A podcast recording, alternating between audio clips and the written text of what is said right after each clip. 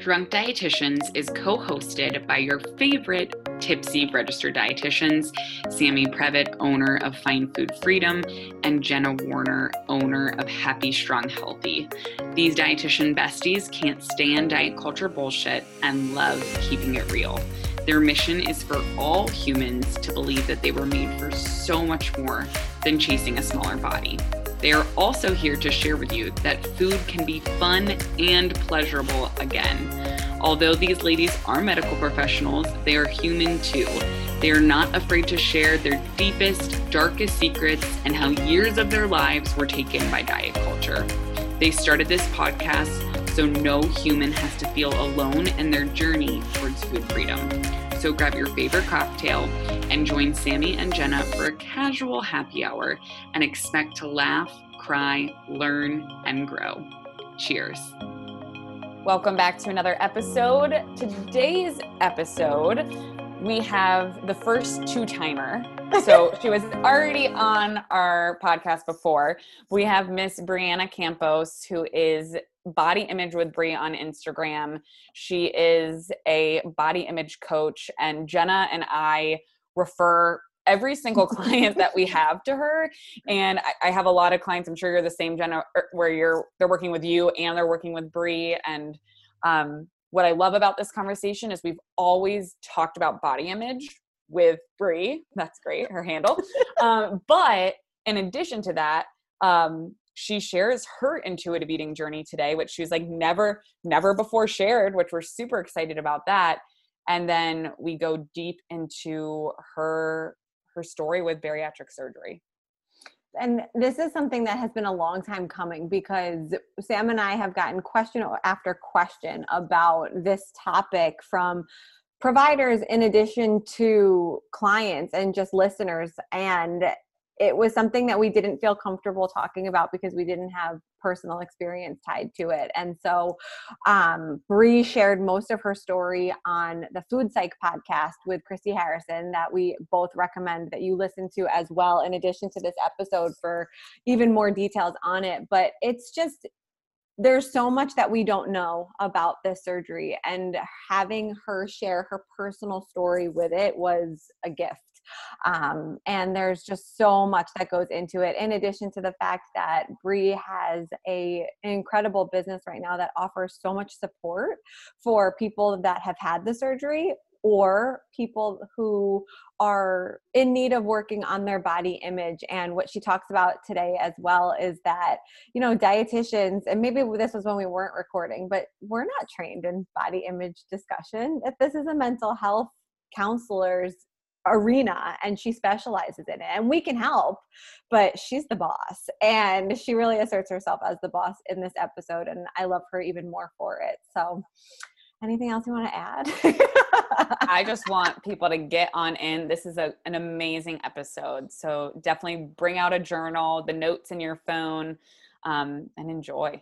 And if you're not already following us on instagram at drunk dietitians for now, um, make sure to like and share and follow along because we have some exciting news coming sooner than later. Welcome back, everybody. We have a guest today that needs no int- introduction. I almost said interruption. needs no introduction because we probably drop your name, Bri, more than our own um, because we're that obsessed with you and the work that you do. And this is also an inaugural episode because you are the first guest to come back twice. Um, and we are so thrilled. We are, have so many questions that guests have or listeners have asked us and we Sam and I have kind of recapped and said, we need to get Bri back here because she's the expert. And I'm so thrilled. Without further ado, everyone, we have Miss Brianna Campos. I'm like using my hands like everyone can see me because she deserves that much excitement. And we have a whole lot of excitement to go over today. You guys already know her this or that answers if you've listened from the beginning, but we have a um, a surprise. Can you just tell us if anything has changed? Well, first of all, I love the two of you so much. I'm so excited to be here. It's like a it's like a party in the morning. um, but yes, I have some news to report that I and this is why you should never be adamant about anything. Nothing. I have I have switched teams. I have switched teams. I'm no longer a smooth peanut butter kind of gal. Making my day already. and let me just tell you a little bit about like the the the transformation of that, the, the genesis explain. of that. So there was one day I really I wanted peanut butter, like I knew that was what I wanted. But when I took a bite of my sandwich, I was like, I kind of want something crunchy. So I put I put pretzels on the sandwich, and I was like, oh, it's like crunchy peanut butter. And then I thought of Jenna, and I was like, oh, that's interesting.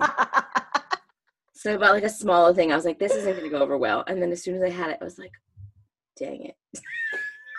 I, re- I literally remember it was a few weeks ago. You like kept tagging us and being like and asking your followers like, oh, guys, what do you think? So happy because like, why is this getting brought up again? I was like, and this is, I mean, I think this is the beauty of intuitive eating. Right? I still like smooth peanut butter, but like when I'm in the mood for something crunchy, that that crunchy peanut butter just does it. It just does it, man. It's so good feel like that's like the perfect intro to one of the topics we just wanted to talk about today because you the ability to have that conversation of what do I want to eat is a huge piece of the journey. Um, but before we get into that, the only question that's new is pumpkin spice or peppermint mocha. Okay, see, and I was about to do it again. 100% pumpkin spice. Okay. We we I feel like we agree, we agree with, with, that. Yeah. Okay. But yeah. like I was like, Ugh, peppermint mocha. But I'm like, now I'm thinking about it. I'm like, I don't know if I've ever really given it a chance now that I intuitively eat, right? Whereas like before it would be like, well, if if I'm going to, I'm gonna make sure it's something that I like, which is mocha. But now I'm like, maybe I should try peppermint mocha. But definitely pumpkin spice for sure. I feel like a fraud because I was like so pumpkin spice, but now it's all pumpkin or uh, peppermint mocha is all I can think about. So yeah. TBD. Everybody this year, 2020, everybody is just ringing in Christmas so fast, and usually I'm like, no, keep fall. I'm like, no, you could bring the Christmas joy. It's okay. Yep. Yep, this weekend. You best believe tomorrow I'm like blasting Carrie Underwood's new Christmas CD and just like running around my house like an elf. That's like all I want to do. Want pictures? Yes, I will do video. But like just like Jenna was saying, and I'm going to share uh, that off air. You said this to us, and I'm actually so happy that you did because I think when you're uh, a an expert in something, right? Like you are, I feel like the mecca of body image on like Instagram. That's what I think of you as. So we don't even think to ask questions about intuitive eating because we're like, here's the body image guru doing her thing. But you said like no one asked me about my intuitive eating journey. And then you said verbatim, intuitive eating transformed my body image journey. So if you could share with us, Bri, you can take 30 seconds or 30 minutes, like share with us your experience with intuitive eating and what what that's been like? Yeah yeah. So I, and i think yeah it makes sense. And you you are both so edifying. I just I can't stop smiling. Thank you so much for all your oh, kind words and your love. I just i love when people watch this actual video they're gonna see our faces too. It's like in a permanent smile. So that feeling's mutual. So much love. So yeah. So so for me and I i think i probably need to back up a little bit I've been on a body image journey my whole life, right? And so I, I don't remember if I shared this on, on the podcast the first time, but I first started to think about my relationship with my body when I was in therapy. And I my therapist said to me, you know, how how would you def- like describe health? And at the time I said something along the lines of, of like, I want to not feel out of control with food and I want to exercise daily and I want to eat fruits and vegetables. And she said, Oh, so you're healthy then? And I was like, No, no, no, no, I also need to be thin. And she said, Okay, so then the number is important to you. I was like, No, the number's not important to me. Right. And this, uh, the, the script that I have repeated over and over and over again of the weight doesn't matter, it's just about health.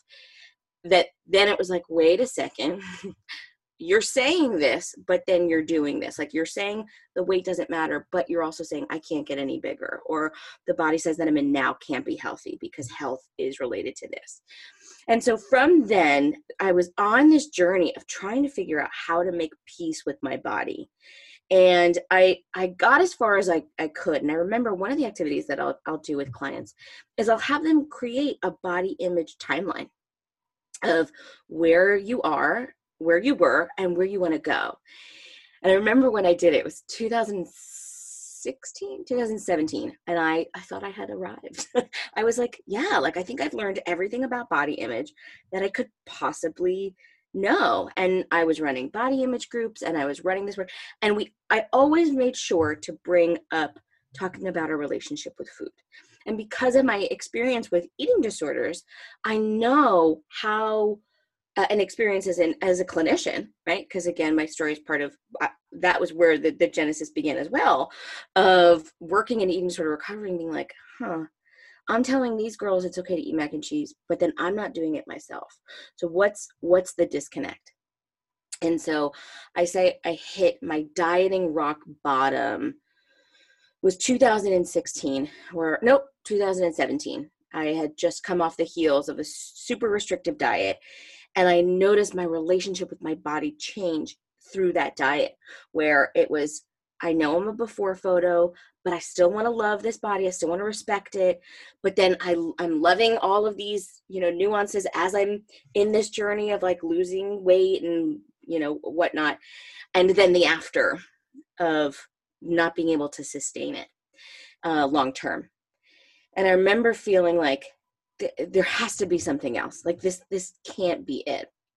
And so then around that time uh, i had some health things coming up uh, and some digestive issues that i started working with specific people while simultaneously working in eating disorder recovery.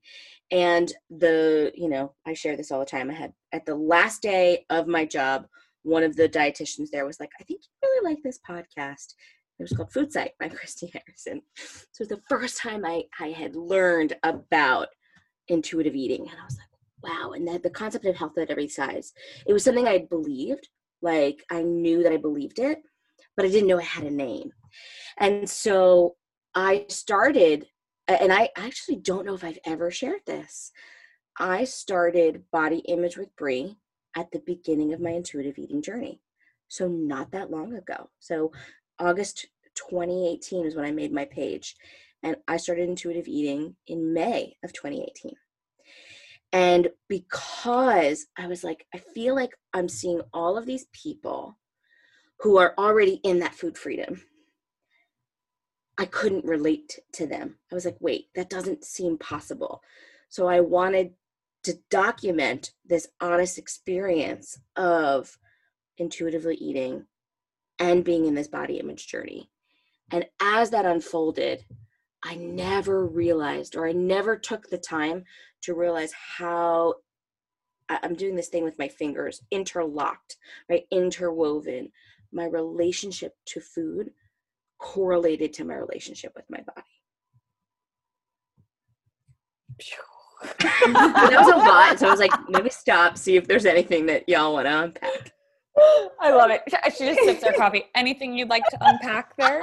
I love it. I love it. Well, I would love to hear from you. So May 2018. It is now. I'm like, wait, what month is it? November. Where are we? Yeah, November um. 2020. So, like, have you worked? If you don't mind sharing with us with your intuitive eating journey, was it working with an intuitive eating counselor? Was it reading the books? Like, what does the work looked like for you? Yeah. So again, so I was I was sharing that I was having some health issues, some digestive issues so I remember working, I was a little bit before then that I started working with a dietitian. And I remember calling her, and I, I love her, and I'll call her. Her name is Rifki Berman. And uh, she, I, I remember calling her on the phone. I was like, listen, I, I can't diet anymore. I'm so sick of dieting. I just did blank diet and um and and blah blah blah. And I was like, tell me what to eat and I'll eat it. like just tell me what to do. And she was like she said something on the phone that made me want to work with her. It was like you know i told, sort of told her about my story and my struggle and she was like i just i just want to tell you that that sounds so painful and i'm so sorry that that's been your experience. And i'm like oh empathy! I'm going to work with you. And so um, one of the books that she had told me to read was um, body kindness. By rebecca scritchfield and so in that book is when I first heard about intuitive eating. And I was like, so wait, what is this concept of intuitive eating? Like, let me explain. And so then I was following anybody and everybody who talked about it. I was just like, follow, follow, follow, follow, follow.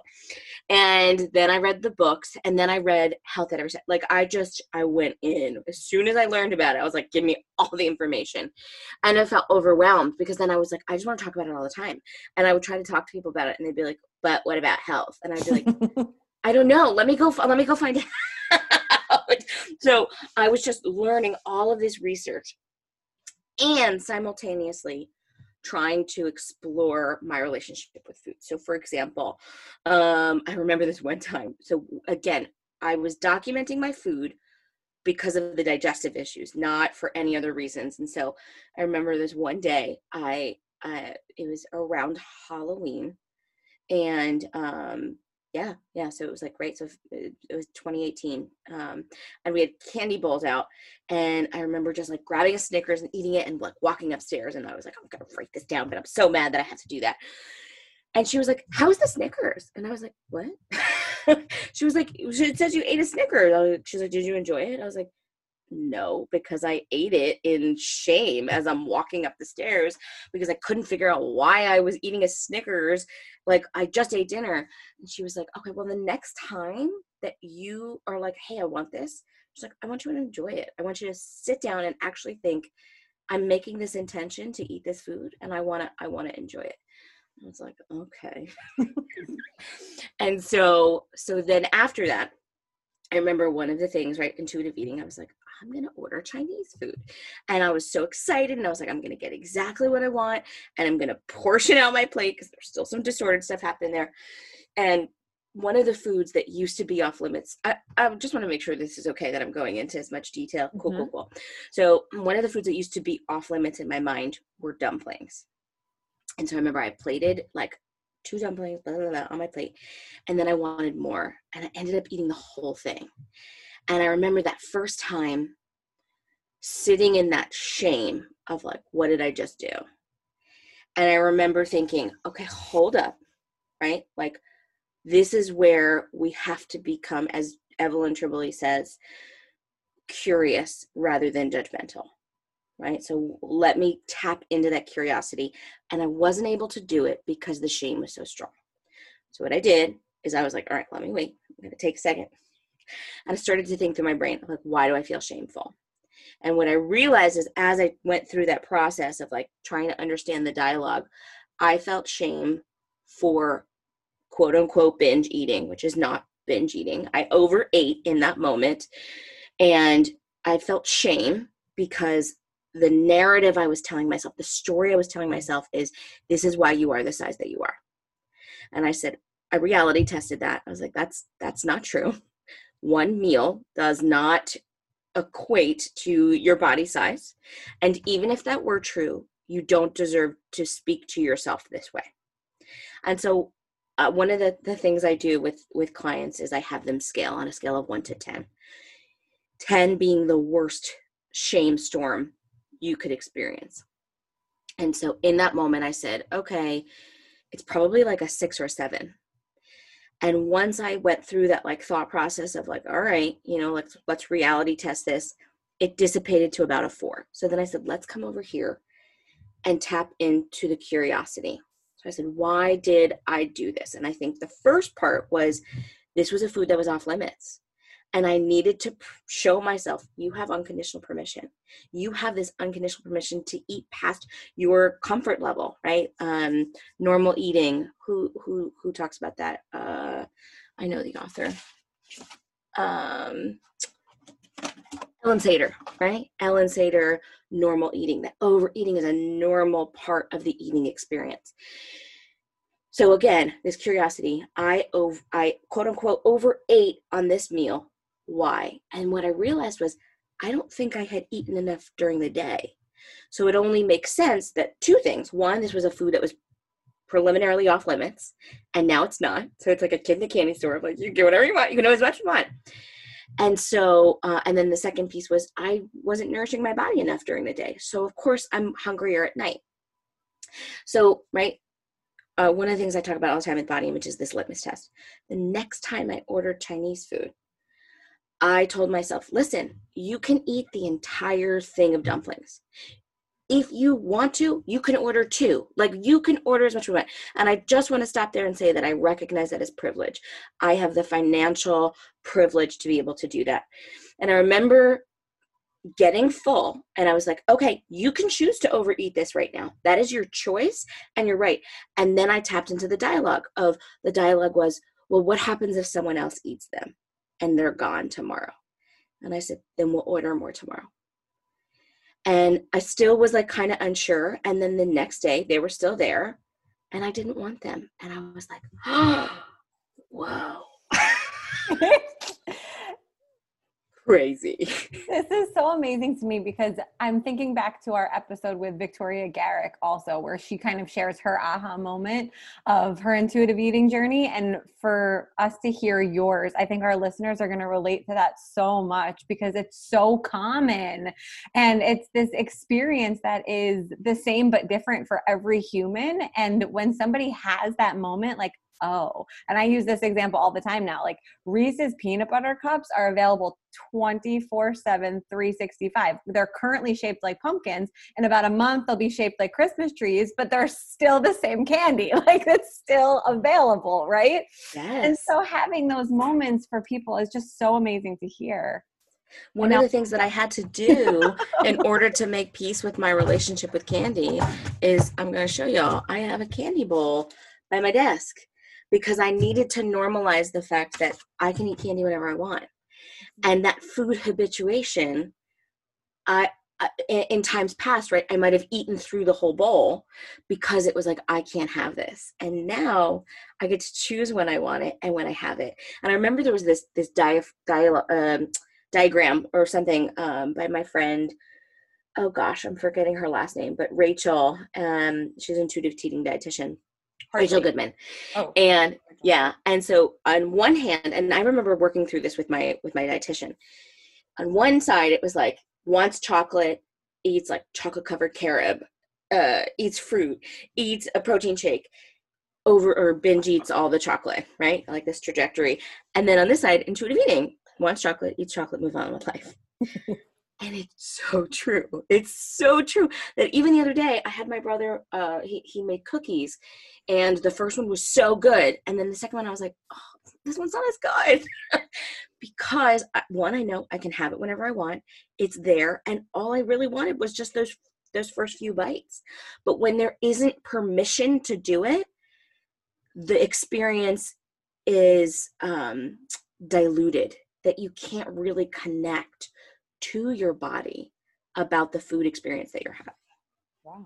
And you can't have that full satisfaction. And I think that's what I think it's Elyse Resch always says like in the when we became intuitive eating counselors, she she says like the satisfaction factor is the hook that gets people to intuitive eating because no diet in the world, intuitive eating is not a diet, but no diet in the world can honestly say that you are satisfied with what you're eating because there's rules, there's restrictions, there's, you know, all these numbers and calculations. But with intuitive eating, you get to have whatever the fuck you want whenever you want. Exactly. Love it. thank you so much for sharing your intuitive eating journey. And I think that's going to be so helpful. And because like we said you're this you know you're the body image guru and so everyone wants to know the body image stuff but it just it humanizes you right you're a human yeah. and you eat food and you can have a struggle with food too just like jen and i have shared our stories pretty much yeah. every dietitian has trouble eating food or food struggles you know at some point so thank you for sharing that. And i, I appreciate i appreciate you um, asking me these questions and, and I'm, I'm thinking about how we can even just transition into body image. And so again right that satiation that satisfaction is it requires you to connect to your body. And what i find from my end is that people have lived their life learning to disconnect from their body because feeling discomfort or feeling shame was too painful for them. Now, I would also put a caveat on this of if you have body trauma, like we're going to put that in a container and you got to go talk to a therapist about that because that's not something I would want you to unpack on your own. But so for me in 2018, as I was beginning to pay attention to my body for hunger and fullness cues, cues in which I had deemed bad in the past of why am I hungry, right? What, why is, why am, why am I feeling hunger? Um, you know, just continuing to listen to my body, I had never paid attention to anxiety. I did mm. not know that I was as anxious of a person as I was. And I, like that deeply correlated from my intuitive eating journey because it required me to connect my body. And I remember saying to my therapist at the time, how can I even begin to unpack the shame and discomfort around overeating or feeling shame about my body if i haven't even allowed myself to feel anxiety. And and i would feel the the effects of anxiety like at the end of the day i'd be like oh wow my jaw's really tight or you know like oh i just noticed i was holding my breath for a significant amount of time. And and so that scaling thing one of the moments i remember it was after a therapy session i i was going to stop at the store and pick up uh, an order i had i had placed and I couldn't find a parking spot. And on a scale of one to 10, I was at an eight. And I'm like, great. It's, it's a parking spot. Like this, this level anxiety is not warranted right now. Like you are not in danger. And I couldn't access the part of my brain that says, we're okay, we're not in danger. And so that was also when I started taking anxiety medication. And that has, has, and normalizing that of, I, I, I'm taking medication to help the serotonin levels in my brain so that I can connect to my body and I can make decisions not out of fear or not out of a, a heightened response, but of let me think about this through logically. Let me think this through. That's huge. Yeah. And that's such a, a huge piece of intuitive eating, right? Is the mental health aspect and being able, like you said, to normalize that. Yeah. And I would love, only because we said this too before we recorded, I would love to hear from you regarding you know you you shared on christy harrison's podcast about your experience with bariatric surgery. Mm-hmm. so how does that fit into this um this story? Yeah. So um backing up i and i think i shared this on on the podcast with christy i was 19 when i had the surgery done. And at the time i was like i'm an adult i can make my own choices.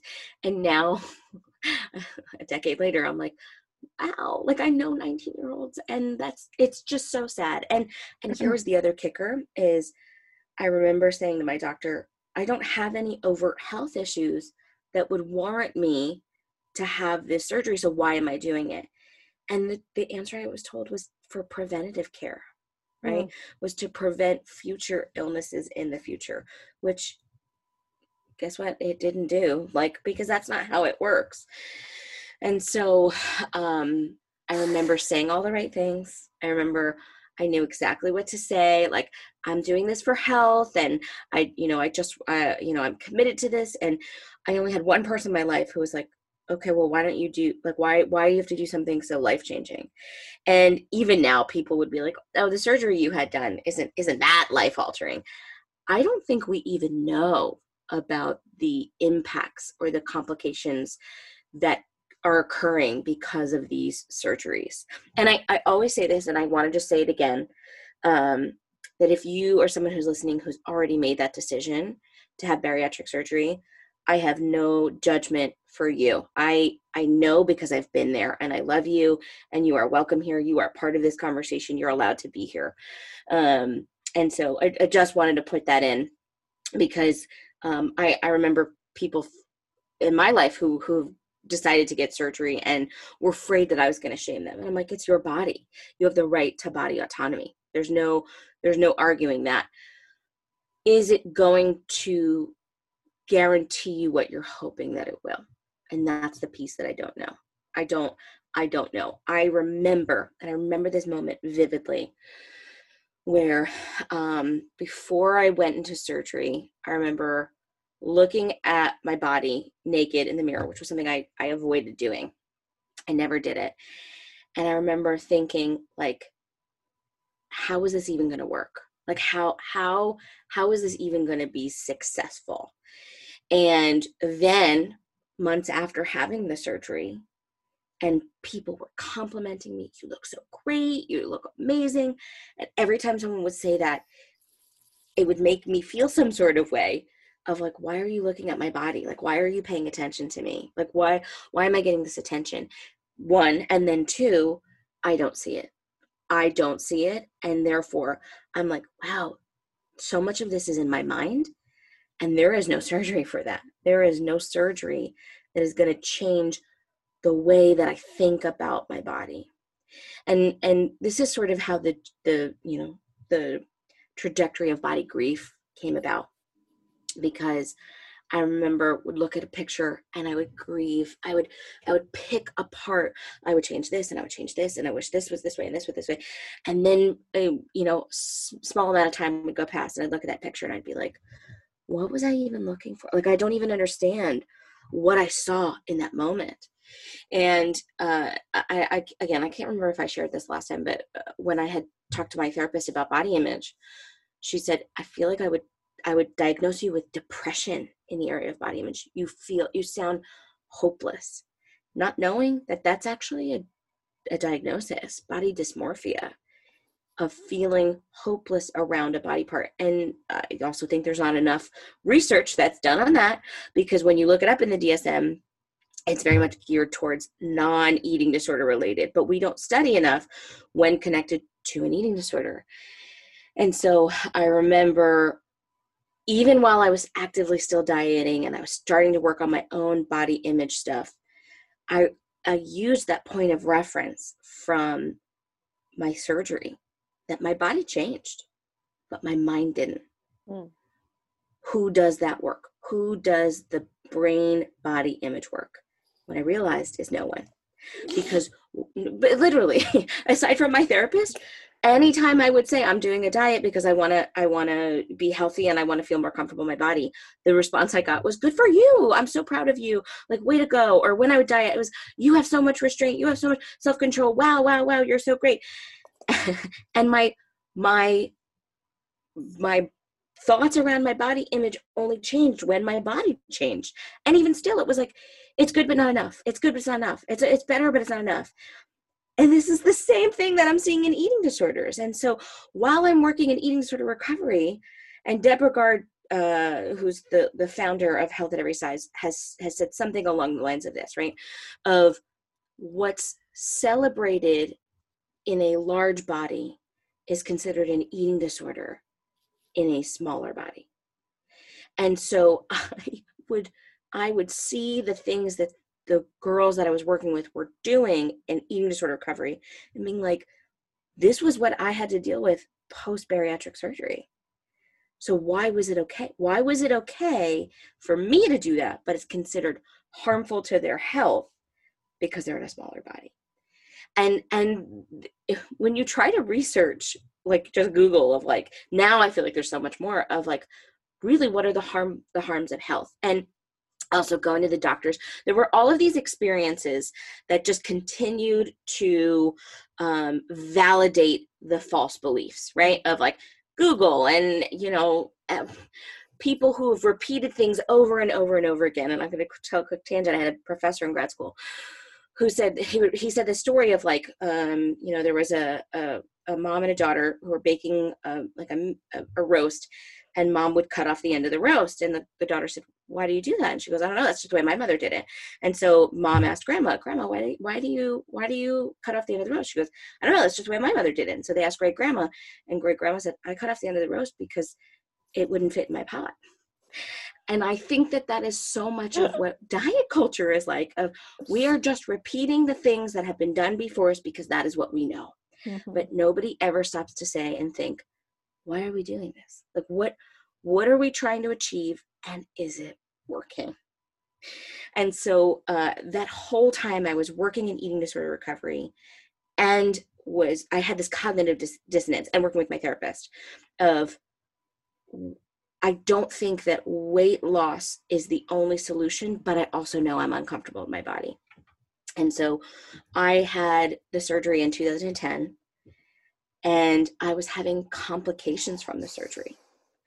That if I ate too fast, I would get sick. Um, food would get stuck. It would be very uncomfortable. Um, there, there were just so many complications. And when I had gone to my doctor in a year, previous years, I'd asked him to remove the band because I had the lap band surgery he wanted to do another surgery right away. It's like, oh, great, we'll do the next one. And I'm like, I'm sorry. I'm telling you, I'm having complications from this surgery, which you told me, you know, five years ago that I needed. And now I'm larger than I was. And he was like, well, you know, the research has come out that, you know, it wasn't the, mo- like, it wasn't like it did what I'm supposed to do, but now we have more. And I'm like, is this just going to be my whole life of going back and forth with the next surgery, the next surgery? And so, um, I decided not to go back to him. I was like, I'm just going to go to somebody different. And she still tried to convince me to get the next surgery. And even as I'm, and this, I'm not even health at every size at this point.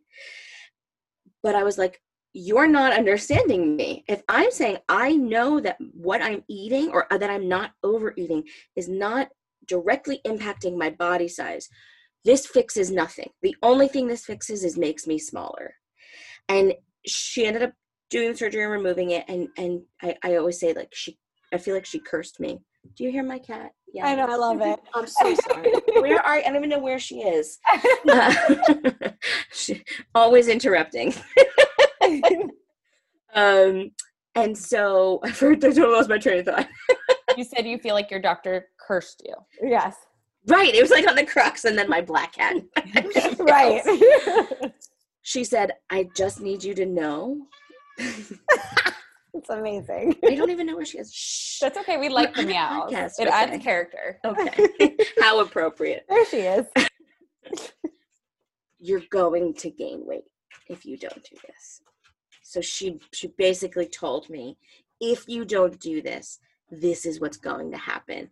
And in my mind, can I curse? Yeah. I said, Hi. fuck you. I was like, fuck you. I'm going to prove you wrong. I didn't. I didn't prove her wrong. But I did so much more, is mm. in hmm. that I found freedom for myself. I have chills. Mm-hmm. I have so many thoughts, and I the first one I just want to just call attention to, like the concept of body grief and sitting in the suck, are things you taught me for sure. I'm sure Sam as well, and I hear them being used on social media now with like tags for you so often, and it just makes my heart explode because like this is your movement and this is your story and that's so powerful um but the other thing that i just want to kind of go back to is you didn't have comorbidities to get this surgery. So I feel like there's so much misinformation about this topic that it's going to cure diabetes or all of these things, but you didn't have any of those things. And so I think when people talk about this surgery as being life changing, I'm air quoting, I don't feel like they have the whole story. Um, and it's concerning because it is still very, very widely used to some extent and very highly promoted, just like diet coach culture. Um, and so when that conversation was coming up for you at that time, you know, can you just share your motivation for for wanting it or where that even like came from? If that's okay. Yeah, it's funny because I don't know if I've i've ever vocalized this out loud. Um, cat, your cat I'm wants so distracted by her. I'm so sorry. I think it's, it's, she's here for comedic relief because it's definitely a, a heavy episode. So um, I think like most stories go right i was i was 16 or 17 when i decided that i wanted the surgery and there was a lot of things going on in my life that felt like they were out of my control. Um, I know for one, um, I know I shared this on, on Christy's podcast. Uh, I don't actually know if I shared what, but so my older brother uh, passed away eight years ago from a drug overdose. And before that, I mean, he was always struggling in and out of, you know, overlap, uh, um, uh, if I pick her up, she will stop crying. Come here. um, uh, he would overdose, and there would be these moments where we don't like we didn't know what was going to happen. Um, so there was a lot of fear and anxiety around that. And I know that my family was very concerned for my body size, but I would I think the like biggest crux of uh, of why I was motivated to do it happened because of a boy because I felt like no one would be able to love me in the body that I had. And there, you know, I, you I doubt that there the person is ever going to listen to this. So, but I want to just respect that you know they were in their journey in in their time of their life. But because I was rejected, the only plausible reason I thought I could be rejected was because of my size. And and it, it almost was comforting in a way that I I was like, well see, it's not it's nothing that I can do that will make this different. It's just because of of what like i can't control. It's just because of my body size. And i i thought it would be like the greatest like revenge of like i'm gonna come back hotter than ever and then you're gonna absolutely want me. And now at 30 i'm just like oh god like no if you didn't want me because of my size then i don't want you to want me. That's not the person i want to be with. But from that age and and again i think this was the experiences of my family of you know that this fear was put in my brain of like well just we're just worried that you're never going to be able to to find a fa- like make a have a family. Like that you're like essentially no one's going to want you if you are this size. I didn't go on my first date until i was 25 and when i started therapy as an adult and i was talking about body image we started because I was talking about dating. Because I was like, I want to, you know, I need to feel more confident in myself. So I'm on this, you know, dieting journey because I want to, you know, be healthier and more confident in myself. So we started with dating and somehow ended up talking about body image. Thank, thank you, you, so much yeah, for sharing, for asking, for being vulnerable, for sharing about your brother. So sorry for that Thank loss. You. And Thank you so much. It's funny that Jenna asked that question because I have a bunch of stars and things on this paper, but I literally I wrote down be- and I it's funny because this is because of you, Bri. That and I don't know if I, you kind of said you maybe have never shared that part before that it may have been tied to a boy, but so many of your posts stick out to me that you post about because and I, I, don't have it in front of me specifically, but how you'll post like when you say you want weight loss, what you actually want, right? Love, acceptance, like feeling worthy. And so that's where I have all these stars on here is like, other than the doctors trying to convince you, air quotes, that it was for health, right? Which we know, us three know in the health at every size paradigm is just fucking bullshit. That that internal motivation was like exact exact like you said like if i do this i will be loved. If i do this i will be accepted. If i do this i will be worthy. But then you realized on the other side that no matter how your body changed that that mental part like there was no surgery for that and only you could could could work on that right yeah, absolutely. There, there is a, a quote that um, that Brene Brown talks about, and it's the difference between belonging and and fitting in. Mm. And um, she she says this: belonging is an innate human desire to be part of something larger than us, because this yearning is so primal. We often acquire it by fitting in and by seeking approval, which are not only hollow substitutes for belonging but often barriers to it. Because true belonging only happens when we present our authentic, imperfect selves to the world. Our sense of belonging can never be greater than our level of self acceptance. I always thought that if someone loved me, if a boy loved me, that then I was going to feel the confidence in myself to love myself. And what I can tell you now, what I would tell 16 year old Bri now is that when you learn to love yourself, not in spite of your flaws, not in spite of the things that you wish were different, but that when you can love your, when you can accept all you are, the byproduct is love. Mm. And therefore, when someone else loves you, it doesn't, it doesn't fulfill that it just confirms yeah i am i am loved but that the the absence of that doesn't mean that you aren't loved It's okay, you don't love me, and that hurts, and I can grieve that, and I can sit in that suck, but at the same time, I still love me, and I can still treat myself with loving kindness.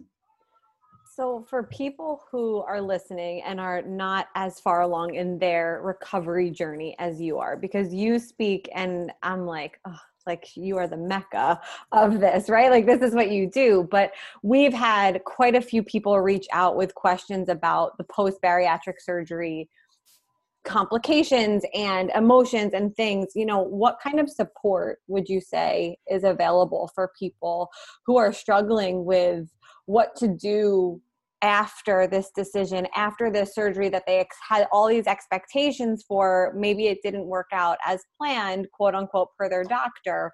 Um, what is you know and now they feel like a failure right? Like this is the diet culture trap altogether. But with that said you know what kind of support would you recommend for these people looking for the next step of just the acceptance and yeah. everything else yeah so i'm actually going to ask i'm going to answer your question with a question oh yeah and i'm i'm going to i'm going to leave space that it's it's it's uncomfortable.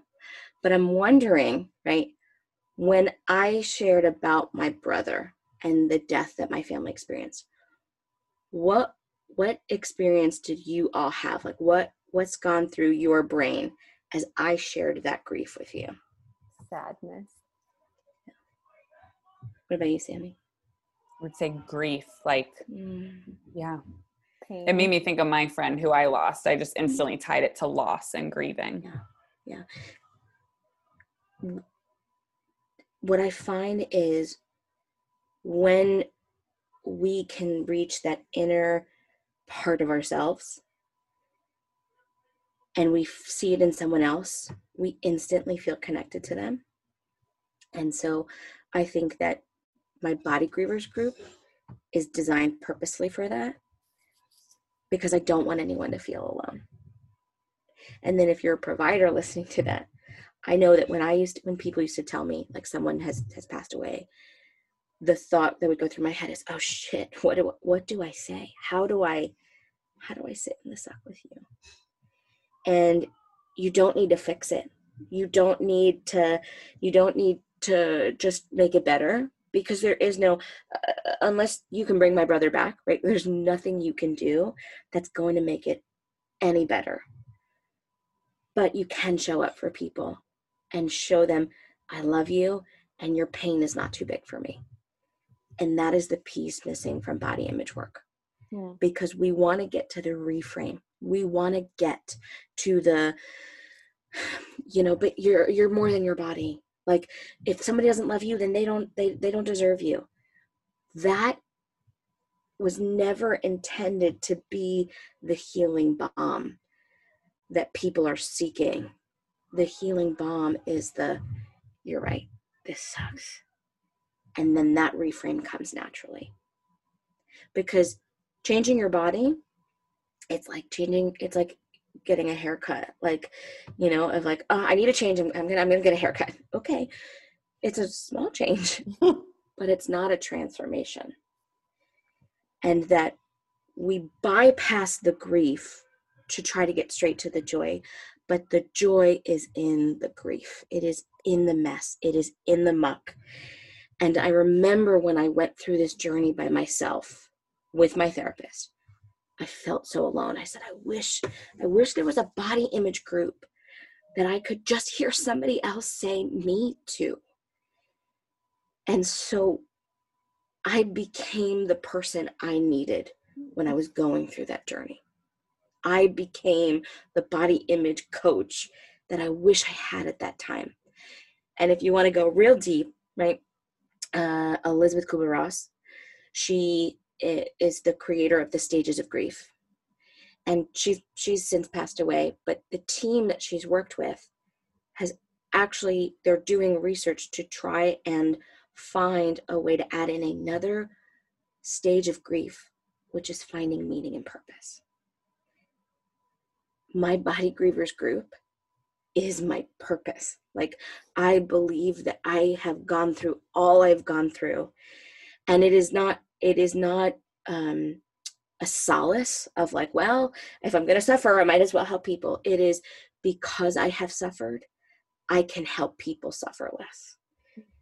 So that is sort of the genesis of my my body grievers group and I, I i also have a lower level offer of a bundle which is a 45 minute audio that if you're like this is all so new to me and i've never heard of body grief and i you know i've never talked about it before i would start there um, and then again if if that's not affordable to you start with my podcast my podcast is slow launching but i have five episodes on there to just begin conversation around body image because that's how we begin to heal. First of all, you're amazing. And mm-hmm. I think everybody listening, if you can't feel the passion, watch the video of this because you'll see it in her face while she describes this. And there's nothing more incredible than seeing someone find their passion. But I just want to acknowledge, too, that conversations that I have with clients, personally, the word grief and body grief really scares them.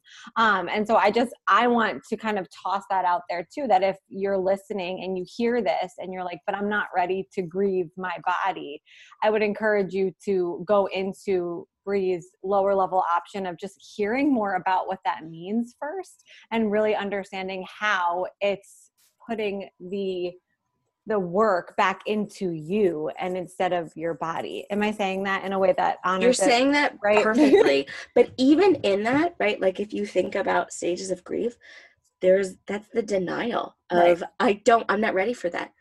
That's okay. No matter where you are in the journey, right? It's okay. It's if you're not ready for it, that's fine. That's okay. It's okay to be where you are. But if you are hoping that just by learning intuitive eating and following people on Instagram is going to produce the change that you're hoping to in your mind, I I will be surprised if it happens because everything is connected to a belief system. Just like for me, right? My belief system was I can't be loved if I'm in a large body which was not what I was acknowledging when I was 16 or 17. Like that wasn't, I wasn't coming out right and saying that. That took years of therapy to realize, wow, that belief system was so intrinsically rooted in my belief system that then yeah of course i was gonna i was gonna have this surgery if i thought i could fix this uh, as opposed to being like wow like i really wouldn't want to be with somebody who doesn't love me at my largest size. So yeah you you said that perfectly and grace upon grace my friends no matter where you are in this journey. And and the other thing too is i i think a lot of people feel this like like they'll look at people and they're like wow like i don't think i could ever get where you are. When we stop judging ourselves for not looking like other people we just find new places to do it. So now it's like, well, no, I'm not as body positive as that person. and like, you know, like, oh, I don't think I'll ever be able to like, you know, show my my butt on Instagram and all my cellulite. That doesn't mean you're not body positive, right? that just not my that might and I and I said this to my friend Molly B counseling. I was like in, in, in the beginning of like my Instagram, I was like, you know, I see people who like get on camera and they like jiggle all their body their body like fat. And I'm like, I don't know if I'll ever be able to do that. And she said, Bri, maybe that's not your jiggle. And I was like, oh, I love a pun, but right, like, uh, that's not your jiggle. That's okay. That's okay. You'll find your own jiggle. I love that. That is amazing. Well, we can't say thank you enough. You're. Uh, I want to keep her here all day. Don't I end know. it. I know, but I would be very surprised if people are not already following you. but if they aren't following you, Bri, where is the best place that they can find you? Best place to find me is on Instagram. And if you are the like person listening to this who doesn't have Instagram, you can always email me bodyimagewithbri at gmail.com. Perfect. And your Instagram handle is? Body Image with Bri. Oh, thank you for being here. Thank you for everything you shared. And just thank you. thank you. Love you. Guys, thank you so much for listening and being here with us. I am virtually cheersing all of you. We absolutely loved sipping on a cocktail with you and sharing as many nutrition tipsies as possible during this episode.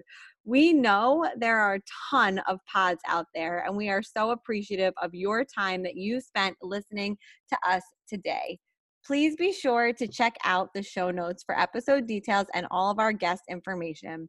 We promise to keep bringing you the best and the most knowledgeable and fun guests we possibly can. Please be sure to subscribe, like, share, and post if you enjoyed our content today. And visit us on Instagram and Facebook at Drunk Dietitians to find out what is up next for us on the pod. We absolutely love you. We appreciate you and can't wait to spend more time cheersing with you soon.